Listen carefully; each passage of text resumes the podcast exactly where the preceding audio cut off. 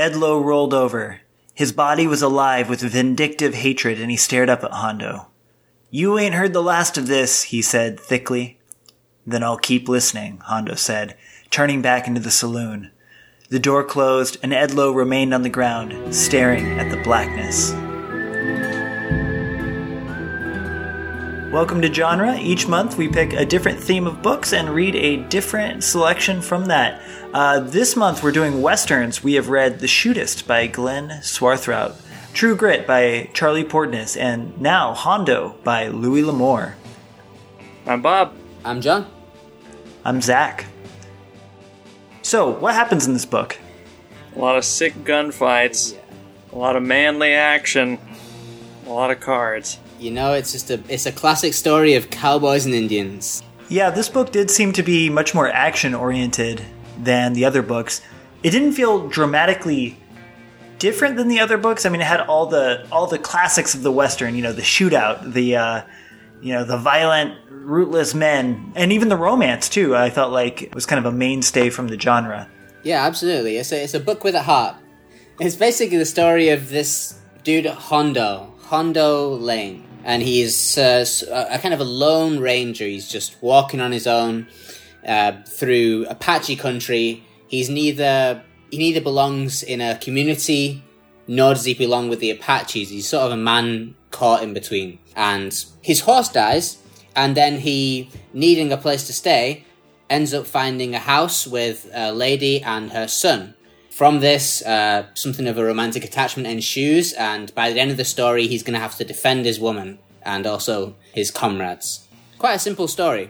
I like what you said about him being a man in between cultures of sorts, because as we find out, Hondo lived with the Apache for some years. Uh, he had a wife with them. He speaks their language.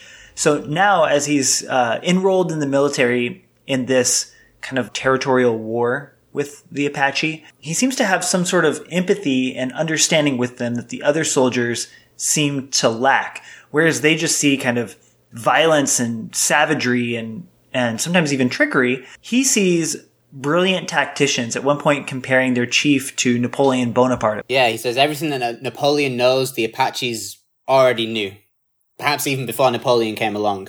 And uh, you know something. There's a small detail, but did you notice that Hondo Lane walks around wearing moccasins, not boots? I missed that. That's super that. interesting. Yeah, he walks around in moccasins. So this is a you know he he cuts a kind of cowboy type figure, and you know in the movie he's played by John Wayne, but in the book here he's wearing moccasins. He he did have a hanging fringe on his like leather jacket, and I remember at one point Yeah. one of the characters was like, you know, what's that for? Uh, and you know that kind of like hanging, dangling leather fringe thing. We we I think we associate that with kind of like a Disney's Pocahontas, Yeah, kind yeah, of uh, yeah. like Native American outfit. You know what I mean? Um, and it was interesting because he he gave a he gave a real defense of it. You know, the utility of it and keeping uh, water off of your your leather clothing. Yeah, and you know it's really curious because he's characterized in this way where he's he's definitely you know you you might say like coded in some sense as kind of like an Apache, but the book begins with his horse getting killed uh, by two Apaches who are trying to kill him because he is after all still a white man. And like you said, there appears to be some kind of territorial war that's broken out. Period of amnesty, but now it seems like something's Yeah. gone wrong. and I don't even think it matters what, but basically now it's cowboys versus Indians again, and Hondo's caught in the middle.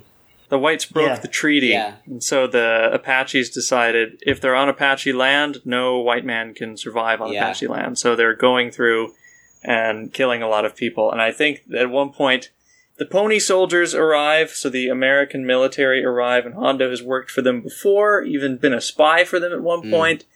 And when they arrive, they say that uh, Vittorio and his Apache soldiers have gone around and killed like over a thousand settlers. So they're they're a real a real threat for these white people who are settling, and there is a lot of tension because they're they're kind of at war now that the treaty has been broken. Yeah. And it's interesting to see Hondo, like you mentioned, the fringe. He knows all of these skills. He knows the military tactics, and he used to be like a member of the Apache community. It's interesting to see him mm-hmm. now still like recognizing the validity of the Apache, but also going to war.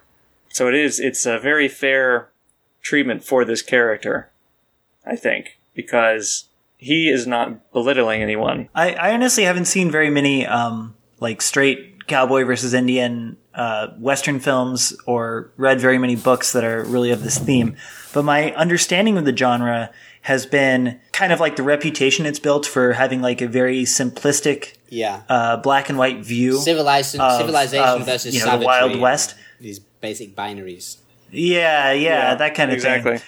And it was interesting that the narrator of this story wasn't necessarily portraying uh, the the clash of I, I don't know civilizations. I guess we could say that uh, uh, in that specific light. Uh, Bob, you mentioned about how um, it was the the white people who broke the treaty, and I think that this is like a, a heavily acknowledged part of the book. One of the one of the Apache says like, "Oh, the white men's words are like wind," uh, in the sense of everyone acknowledges that it was the the Western settlers who who broke all the treaties. It, you know, the Apache aren't just enacting unjustified aggression. They're they're defending land that by treaty is theirs. It was an interesting portrayal by Louis L'Amour. Yeah, absolutely. There's a there's an interesting quote. Hondo says, "There is no word for lie in Apache." So now that they've broken the treaty, it's like an outside force. This this ability to lie. It's like an outside evil force. You know, if you hmm. were on the Apache side, it would be like reading Lord of the Rings.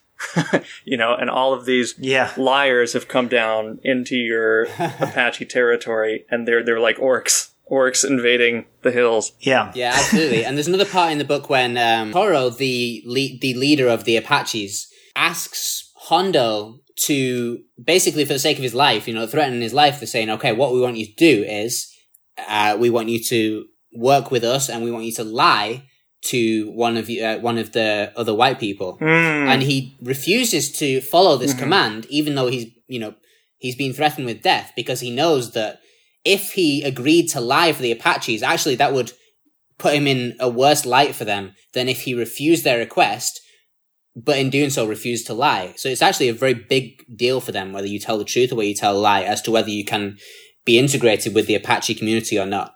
Yeah, and this is an interesting bit of characterization for Hondo as someone between these two cultures because even though he's making these kind of interpersonal relationships and really interpersonal cease fires with the Apache tribe, he's not willing to sell out his cavalry, you know, by any means. Uh, he's still very much a person on that side fighting them. It's just that he himself is not entirely that cavalry. And later in the book, we have a, a, a kind of a parallel situation in which the soldiers who come in toward the end, who eventually defeat Vitoro's Apaches, they ask Hondo, as the expert on the Apache sort of guerrilla style of fight, they ask Hondo to lead them to where Vitoro is. And he says, no, I refuse to lead you there. I gave Vitoro my word that I wouldn't do that. So there's this moment where the cavalry wants Hondo Lane to come out with them and scout this really rough country up ahead. Um, and McKay bows and turns to Hondo and says, If you will saddle up, Lane. Hondo says, Can't go. McKay looked at him as if he had not heard right. A slight frown gathered between his brows. You said you were not going? That's right. But why? McKay was incredulous. Gave my word I wouldn't. Your word? To whom? Vitoro, the chief of the Apache. Surely, Lieutenant McKay expostulated, a word given to an Indian desperado can't be. Lieutenant, Angie interrupted, as an officer and a gentleman, surely you must agree that one's word given to anyone is binding. Of course, McKay flushed a little. Sorry you must remind me, Mrs. Lowe. I forgot myself. This is a great moment. And I think this is also a really great introduction to this character of Angie as someone who, like Hondo, is very much puts a great deal of importance on integrity and truth. And Angie is the mother of uh, the boy Johnny, who Hondo takes care of uh, at times and tr- teaches the ways of the Apache. And it's ultimately the, lo- the love interest of the more romantic aspect of this book. And the reason he doesn't go and the word he'd given to Vitoro is that he told, promised Vitoro that he would protect this woman, Angie. And, you know, throughout the story, there's this very, like, powerful love narrative between Hondo and Angie. And it's a little bit of a complex love narrative because when Hondo first meets Angie at the beginning of the book, she already has a husband. But her husband is some low life guy called Ed Lowe. and he's basically left his his wife and his son in the middle of Apache country while this turf war is going on, so that he can go into the town and gamble with with these other low life characters. So Hondo comes in and he he he he and Angie strike up a very close bond. And I think this is like very key to it is this idea of like being truthful or being um honest and having integrity. There's a quote here about uh, Angie and her life and this is when she's not sure if Hondo will return having left her at a certain point. She talks about her father and she said her father has always been a man with whom she could talk and those talks had reached into her present life with their clear cut wisdom, their simple truth. And I think, again, it's, it's very clear that within, for Angie, this truth is very important, and for Hondo, it's very important as well. And I think this really brings them together. That's really interesting because I read Angie being more so focused on on the future and on responsibility. So like when if we bring back uh, the Ed Lowe character, her her rightful husband who has left them to go gamble and drink in the in the town, part of what motivates him is the idea that he can make more money playing the card tables. Um, you know, basically winning the gold pieces of other people's sweat and labor then he can he can make more money doing that than he can himself tending to his own um, his own farm and his own household. And there's a really interesting um, synchronicity between uh, Angie's view of the world and uh, Hondo's view of the world that I think makes them actually uh, extremely compatible with each other. So going back to uh, another quote from Angie's father, who she likes to repeat, and I'm just going to assume that you know when she does this, she's taking on her father's wisdom, you know, kind of as her Yeah. own uh, guiding principle. Uh, she quotes her father as saying, "We do not own the land, Angie. We hold it in trust for tomorrow. We take our living from it, but we must leave it rich for your son and for his sons and for all of those who shall follow." So to me, I felt like this was kind of like a a guiding uh, compass for for Angie, and I felt like that explained much of her perspective. But then later, we get Hondo coming in with a very similar quote. Hondo uh, thinks he's going to die, and this is what he says. And he sat here ready to die. For what? He left behind him nothing. A few people who would remember for a day or an hour. A man needed something on which to build. A man without a woman, without a home, without a child, was no man at all. There's a sense of, you know, when you have two puzzle pieces and they just kind of click together. That's, that's how I felt. Mm, Absolutely. So I'm cur- I'm curious. So you mentioned here that you say that you think Angie is quite future focused, but at the same time, it also seems that she's very much nostalgic for the kind of life her father aspired to, and something that she seem like seems to want to continue. I think that's a very interesting relationship because it's like you have nostalgia for this idea of you know not owning the land but just tending the land for the sake of the future generations. So in her viewpoint, we have at once something that's quite nostalgic, but also very much focused on the future and the next generation. I think that's quite an interesting worldview that she has. Yeah, that's a really great point. I I don't know if we can. Um, so like two words that come to mind are like nostalgia and like traditional traditionalism, mm. I suppose. Like if Angie had been able to maintain this lifestyle, I would say, oh, she's just a traditionalist. Mm. But actually, the point she's at now is she can think back to the, you know, the good land, the good farm that her father had, and she knows that's good. But at this point, it's fallen away. Mm. You know, the axes have gone rusty. Yeah. Uh, the water drainage has, has been washed out after a big rain. So she is actually quite nostalgic for a kind of lost, um, good past Right. that her husband can't provide for her. And the reason that her uh, her land and her property have fallen into such a poor condition is because the man of the house, this guy Ed Lowe, who's trying to profit off other people's gains and other people's hard work through gambling, it's because he didn't do his own responsibilities to maintain the property. And now, with Hondo coming in, even though Ed still alive at the beginning of the book, Hondo comes in and all of a sudden she has a man in the house who is once again able to revivify her property and also, in turn, this idea of like passing on the land to her, her, her progeny and continuing also her father's work. So it's like Hondo is like the like you mentioned a puzzle piece, and I think Hondo is very much the missing puzzle piece for Angie, and it also seems like Angie is the missing puzzle piece for Hondo. It's really quite a touching.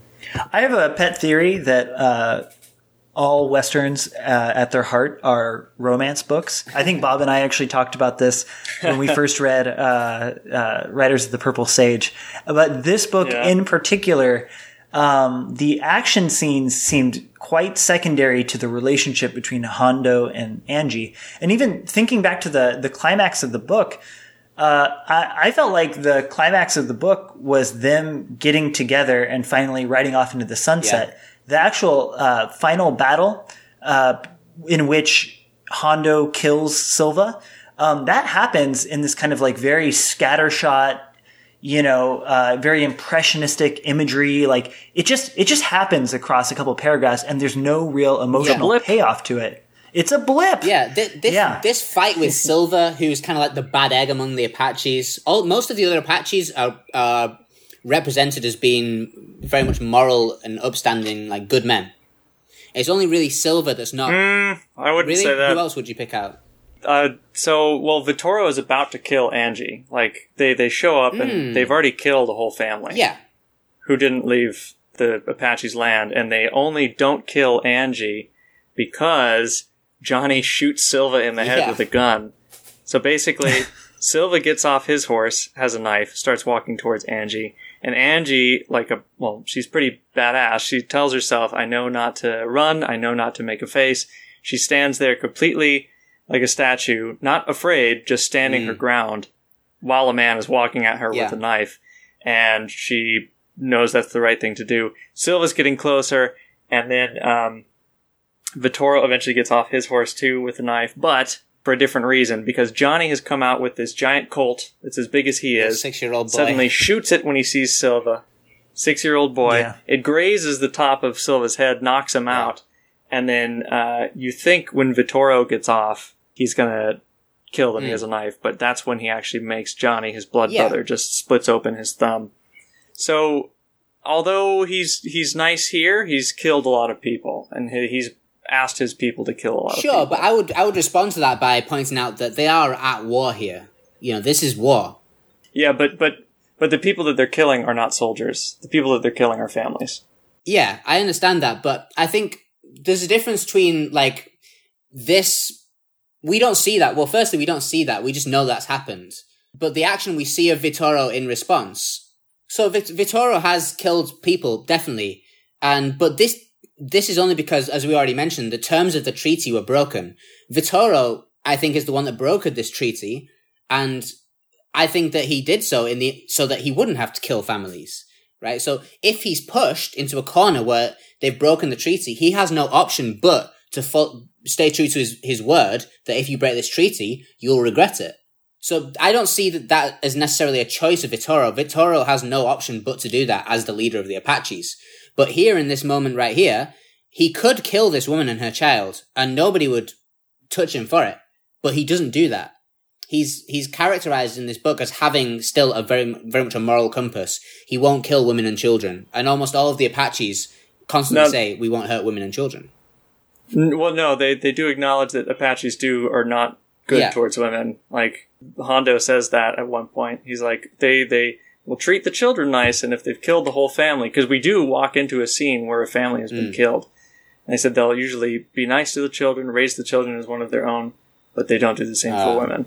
Well, I think there's a bit of a discrepancy between the Apaches that were presented as human characters who, you know, uh, our narrator uh, gives us and our, our protagonists interact with, and the Apache of the reputation in the story. Uh, if that if that makes sense, like the stories we hear about the Apache in this book are quite violent, and the the kind of after effects of of you know the violence of Apache raids or whatever uh, appear quite violent. But I feel like the characters we meet are very easy to empathize with. Uh, they're coming from a very human position. Right. With the exception, you would say, of this character Silva, who is kind of a just a bad man. He's a bit of a monster. Well, he's a torturer. Well. I think- he's legendary for. I think Silva. I think Silva is not simply just like a, a you know a black hole of uh, of he's no different than any of the gunslingers and Glenn Swarthout's the shootist. You know, people who are perhaps down on their luck, people who are insecure about, you know, their position in, in you know, in position to the gang or the crew, and they want to prove themselves, and they're desperate to do so. At least that's how I read Silva, in the sense of he's a weak person who wants to appear strong. Hmm. Yeah, but the char- the characters in the shootist are awful men. Those are terrible people. Silva's pretty terrible too. He relishes in torturing people, like staking them on an ant hill so ants eat their legs, uh, leaving people out in the sun so they die slowly. He's legendary in the Apache for being a torturer. So Vittorio is a good man, and I was wrong. Angie does say, I heard that the legend of great Vittorio did not make war upon women. So he is good Hmm. towards women. Obviously, Silva, you're right, he is just a weak man trying to prove himself because, one, he gets bested by a six year old. Everyone makes fun of him for it. Uh, Hondo Yeah. constantly makes fun of him because he's like, I see all the scalps on your horse, but aren't those all the scalps of women and children and old men? And Silva gets pissed off. Uh, so yeah, he's a he's a weak man trying to prove himself and keeps failing, and it makes him madder and madder and madder. And Angie recognizes that when Johnny shoots him, she's like, "I could see the hate then, and I know that it was going to turn into something uh, monstrous eventually." Hondo's interaction with him is was really interesting because up to that point, Hondo had not met Silva, but Hondo immediately identified that Silva could be, um, I suppose, like taken down a peg or you know uh, verbally disarmed a bit or prodded by. Um, you know, insulting his masculinity in front of his friends. And I can't help but feel like Silva can't catch a break. You know, here's this guy, you know, Silva's first big win. And now this big win that, you know, finally on Silva's first time that he's going to get something for himself.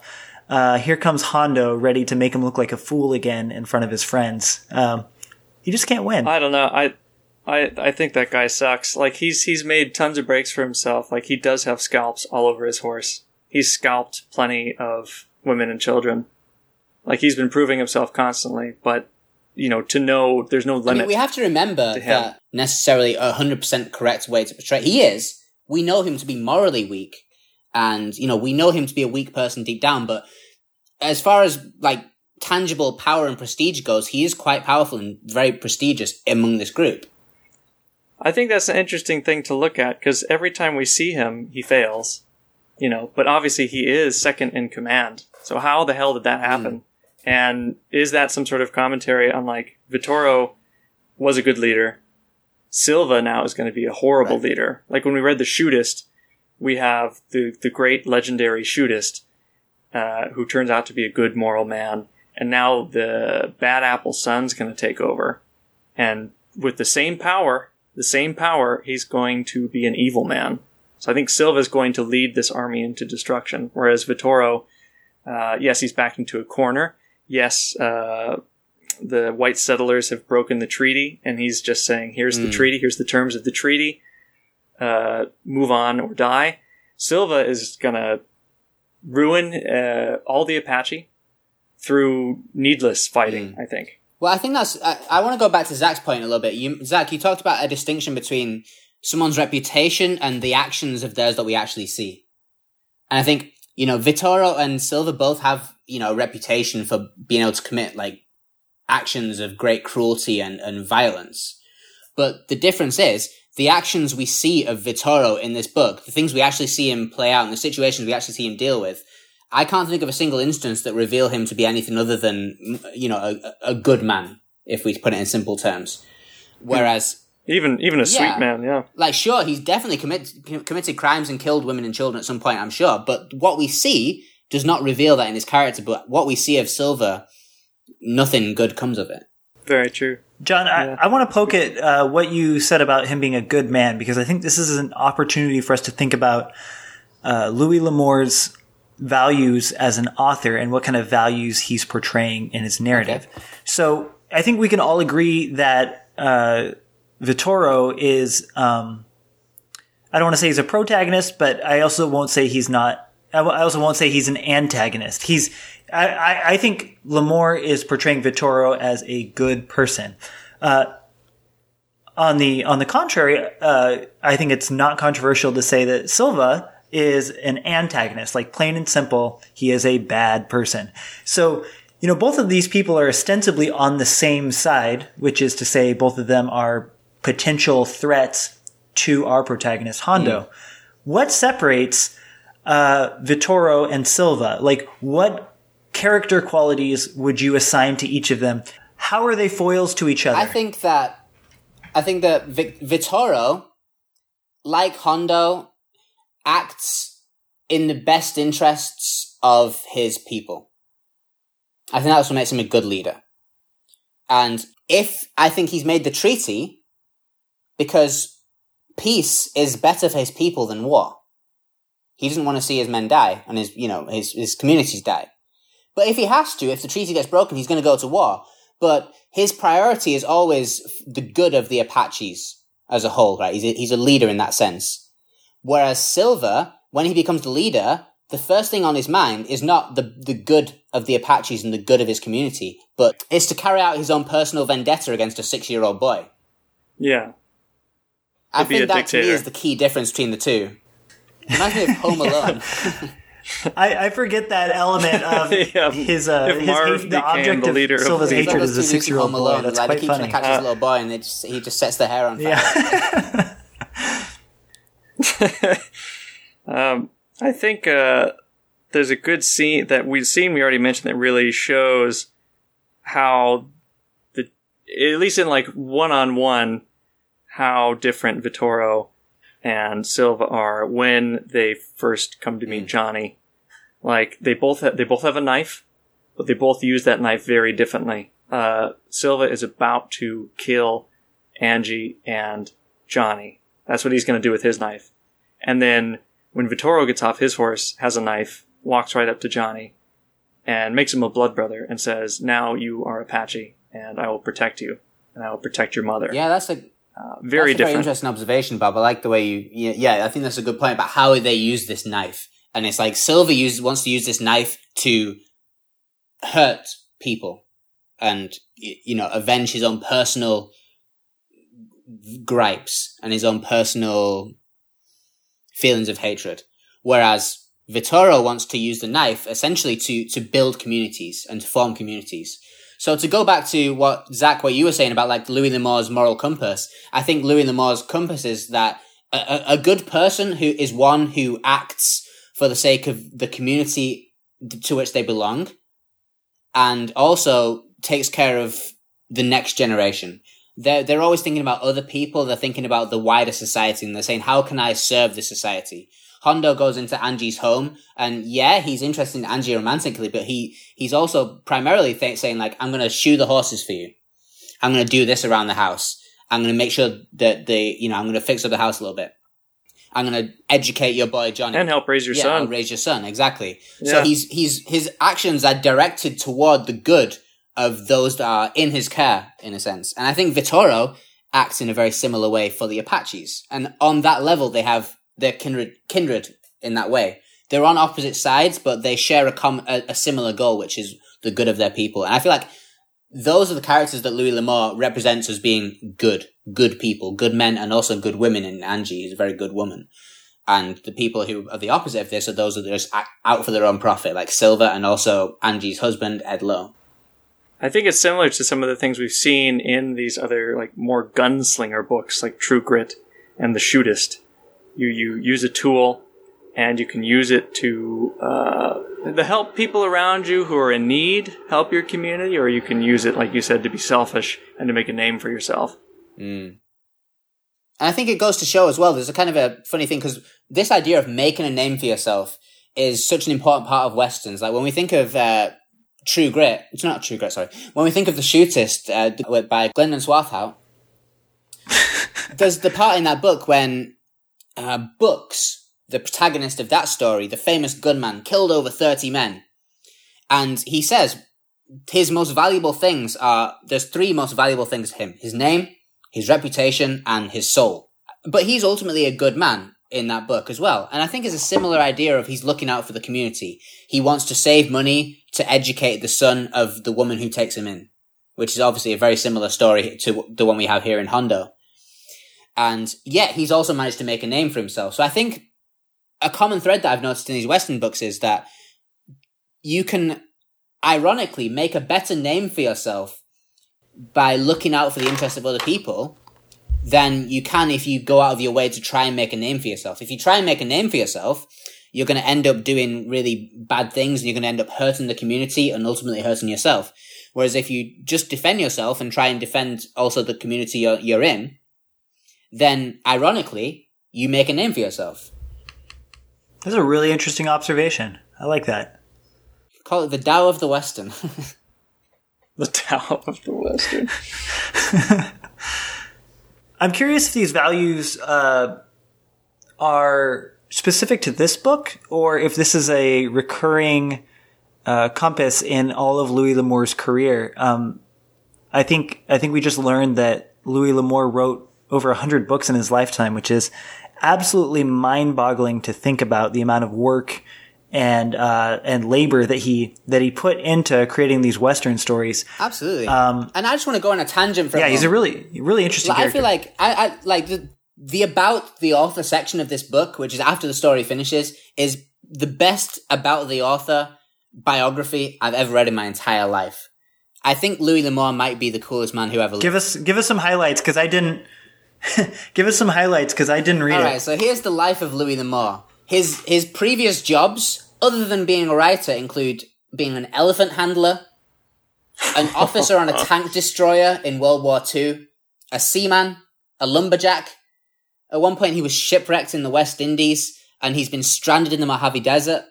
Not only this, he was a professional boxer who won almost all of his fights, and he had a Whoa. personal library of rare books containing over 17,000 volumes. This all in addition to the fact that we've already mentioned, he wrote over 100 books. This man was an absolute colossus. So cool. I think uh, I really enjoy. I, I, you know, it's hard to talk about tropes when we're talking about lives, but I mean, really, there are. What, what we're talking about right now is biography. We're talking about someone's biography mm. uh, that was written about them, or that they themselves wrote. And I love this this trope of this like this like ubermensch author. Uh, we saw this with Jack London. Mm. Uh, what Bob? What was it? Jack London did? Oh, he he traveled all the time, and like he would save up, buy a boat, see how far he could get on the boat. He went all the way up to Alaska on a boat just to uh, learn how to mush dogs. The Alaskan Gold Rush.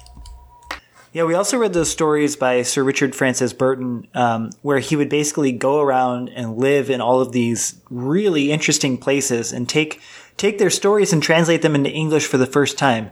So, like, uh, he took the uh, you know the very ancient uh, vampire story from India that was written in Sanskrit, and then you know brought it to to England for the first time. Also, you know, navigating uh, you know the Congo River and uh, I think he was one of the first Westerners to um, the Hajj. Yeah, and I think he was one of the first Westerners to do the Hajj. Um, he's yeah these these authors whose lives are uh, legends in and of themselves, their and, and their books the are really just part of it. yeah, that's true. Yeah, yeah, it's it's really interesting, and I think it's also interesting how uh, this view of the author or like the author's role in society has uh, somewhat slipped out of how we think of authors today. I think that authors today are expected to be, um, you know, I, I, guess you would say like maybe highly educated uh, in a traditional sense. Mm. Of you know maybe they went to a Ivy League university or just drunks. Um, they're plugged in, they're online, they're on Twitter, and I and I can't help but um, wonder what this kind of author or like this this vision of what it means to be an author would look like if we tried to transplant that vision into today. Um, I, I, can't help but imagine that they would just be torn apart on Twitter while they're publicizing their their big adventures. You know, yeah. Uh, climbing I, mountains. I, think I think the so. argument would be I think the argument is very piddly, but maybe it is good. The new frontier is uh, the digital frontier. You know, what's going to happen if we uh, put more and more of ourselves into know, artificial whatever. Uh, that that this you know, generation's you, as, Louis L'Amour would be popping on Reddit. Not not yeah yeah Reddit or uh, like um, up uploading themselves is what I'm getting at. I don't have a cool way of saying that, but Well, I feel like we're in some kind of transitionary period right now because we can imagine an author of the future who has manifested themselves in multiple, um, you know, various cybernetic beings and has, I don't know, become part robot and yeah, you know, gone, explored the singularity, or whatever. I don't know. We can imagine these new frontiers potentially in the future, but right now, uh, I, I don't see an author like, it's, it's impossible to imagine the Louis L'Amour of, of the 21st century, of 2021.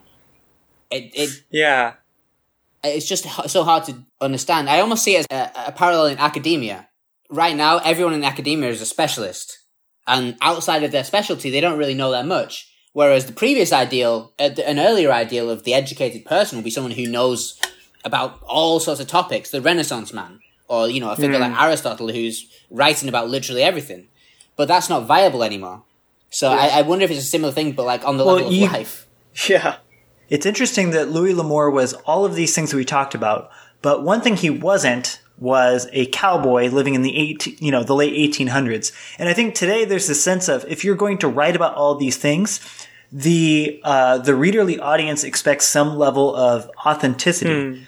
Um, and you know, one thing I do know about Louis L'Amour is that you know he moved uh you know he he was he was kind of self publicizing himself uh, to sell his manuscripts to become Hollywood films. Like this is a person who is clearly writing from an age that comes after this western, and yeah, I think I think today readers demand your western authors to at least have lived in a rural area.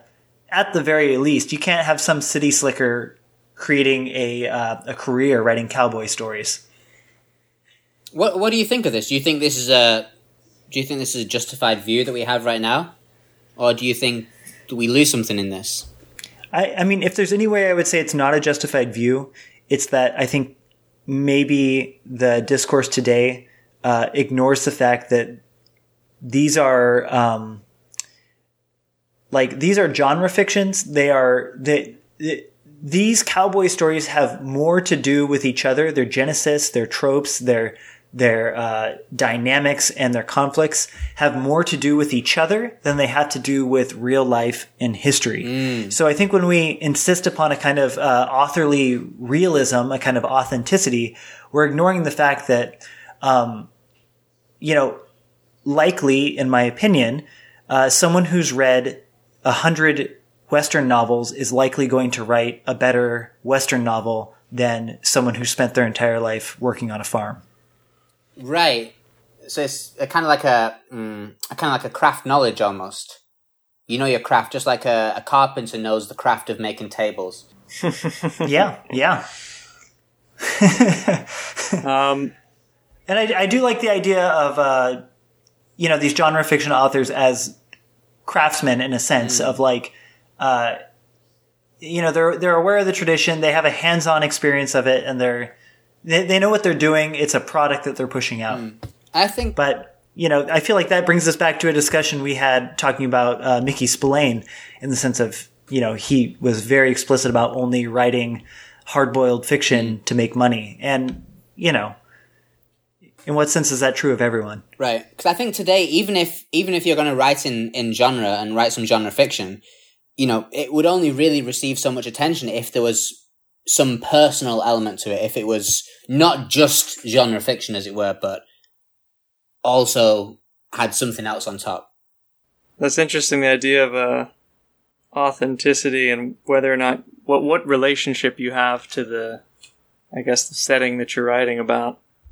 Because when we were talking about that, I did bristle. I was like, well, he did grow up kind of uh, you know in a western town, and all of the the stories that he heard were western. He he left and did all these things when he was 15, but he did grow up around people. Even though they weren't cowboys anymore, they still lived kind of the cowboy lifestyle. You know, grew up around livestock, grew up around Yeah. small dusty towns. So at least he's steeped in the setting. But So, yeah, it's not the the, same life and death. So I think the difference is that he's worked like the way that Louis L'Amour's writing is it's he may well have lots of experience, and by all means, you would admit that having experience would make you a better writer of a particular thing, right? I would be much better writer of seafaring stories if I know the name for all the parts of a boat and I know how they hmm. work. That would absolutely make it a better story. Yeah, that's a good point. But I think the difference is that with Louis Louis L'Amour, there's no element of him bringing his own personality into the. I mean, it, certainly he, he brings Maybe. his own moral values as we've discussed, but it's not it's not explicit if it is. And the point is, like, if you were to ask him, I think he would just say, "Yeah, I was just writing a western novel," you know. Whereas I think the difference is someone who says, "I'm just writing a western novel," versus someone who says, "I'm writing a western novel, but really I'm trying to explore." Uh, themes of globalization and the impending climate crisis, and I want to explore this dialogue and discourse uh, through the mode of the western. I think that's a very different way way of approaching the genre, right? Of approaching genre Ah. fiction. So I thought this book was was really enjoyable, really fun, and I love this character of Hondo. As we've already mentioned, how ambiguous he is, and he's a man between worlds. He wears moccasins, and he's very you know sensitive. He and quite mysterious. But then I started watching the movie version, and it's just John Wayne being John Wayne, and I was like, John Wayne doesn't even begin to capture the complexity of Hondo. It's just John Wayne. Well, you know, uh, fun. ten man walking around with it, swinging his dick between his legs just does nothing for me whatsoever, and I feel like it doesn't do justice to this story. Yeah, and I think it's really interesting how John Wayne plays Hondo in the the film version of this, and he also plays Books in The Shootist. And one of the things I thought was so interesting uh, was reading about this bit of like intertextual trivia in that in The Shootist, when they're trying to paint a backstory for who Books is, they literally just spliced footage from John Wayne acting as Hondo as this kind of like montage sequence uh, to give a backstory for for the shootist, and I thought that was such a uh, creative and, and cool thing to do. Yeah, and I, that's kind of what I that's what kind of annoys me about these John Wayne these John Wayne characters because reading the Western novels, I don't feel like you can easily map Hondo onto Books. It's not a, cl- they're not the Oh, same. certainly guy. not. different. They're not the same guy by any means. They're so different. But when when when it gets funneled through the prism of John Wayne, they be, just become interchangeable John Waynes. It's Yeah, that's true. the the movie Western Yeah. heroes are so much flatter, and I think John Wayne's largely to blame for this. I I, I actually quite dislike John Wayne movies. I I, I kind of I do like hmm. John Wayne. Actually, he is kind of fun. I think if it's a light-hearted cowboy movie, because he is very one-dimensional, like lawful Yeah. good. There, there's no questioning of anything, and he, he should not play the shootist. I know that's his last movie, and that's horrible to say, but he is not at all similar. If The way- the way he portrays himself is earlier. not- yeah, that's all we were asking for. um, but there's a there's an interesting thing when Clint Eastwood starts making his movies, his own cowboy movies, which are much darker. He he has Those cowboys who sometimes they're better, and sometimes the cowboy is like almost evil. And John Wayne Yeah. wrote him a letter uh, saying, you know, you're you're not. This is not what a cowboy is. Uh, you shouldn't be doing this. It was like a cease and desist letter to uh, Clint Eastwood. That's interesting. Uh, I can just imagine how many fucks Clint Eastwood gave about that. Yeah, None. yeah. In case you were wondering, no. Though this book, I feel like is very. Um, it has a really interesting relationship to the film that I I'm not sure I've ever seen before. In the sense of uh, Louis L'Amour wrote a short story. Uh, and sold that short story to Hollywood. Hollywood made the film titled Hondo. Uh, Hondo was released. Louis L'Amour then wrote the novelization that we read called Hondo, and that novelization of the film is recognized as one of the greatest westerns of all time. I feel like I've never seen a film novelization get such wide acclaim uh, for any book that I've ever heard of. Wait, the the the movie came first. The movie came first. What? No. And you know, it's funny because there's some so much of the the images that we get, especially of like the battle, to me felt like very cinematic. And you know, I uh, you know, I, I I just have to imagine Louis L'Amour watching the film and then writing like uh, uh, yeah, like like play by play descriptions of, of what's happening on the screen. Um, I don't know. I have to imagine he's done more, but I love this reversal. I love. Yeah, like, it's interesting. I love the idea you could walk around and say, "Oh yeah, Hondo's such a great book," and someone's like, "Oh yeah, the book's okay, but have you seen the movie?" yeah, Maybe this is the new frontier yeah. movie novelizations. Well, and then it's interesting because we talk about John Wayne being flat. I can't imagine that John Wayne is any uh, flatter than the original protagonist of the short story because that that short story is very very short. It comes, you know, it's just like a magazine publication. So you you have to imagine that Louis L'Amour started with John Wayne's character and said, "Okay, how can we make this more deep? How can we Yeah. make this more interesting and more complicated?" Mm, perhaps, yeah, perhaps. All right, well, I feel like that wraps up Hondo by Louis L'Amour. Our book next week is 3:10 to Yuma by Elmore Leonard. Uh, if you're listening on Spotify, go ahead and follow us and get notified when we publish. If uh, you're listening on iTunes, leave us a review. Uh, finally, if you want to give us a book to read, uh, send it to genrepodcast at gmail.com. Talk to you later, Bob and John. Talk to you later, John and Zach. Talk to you later, Zach and Bob.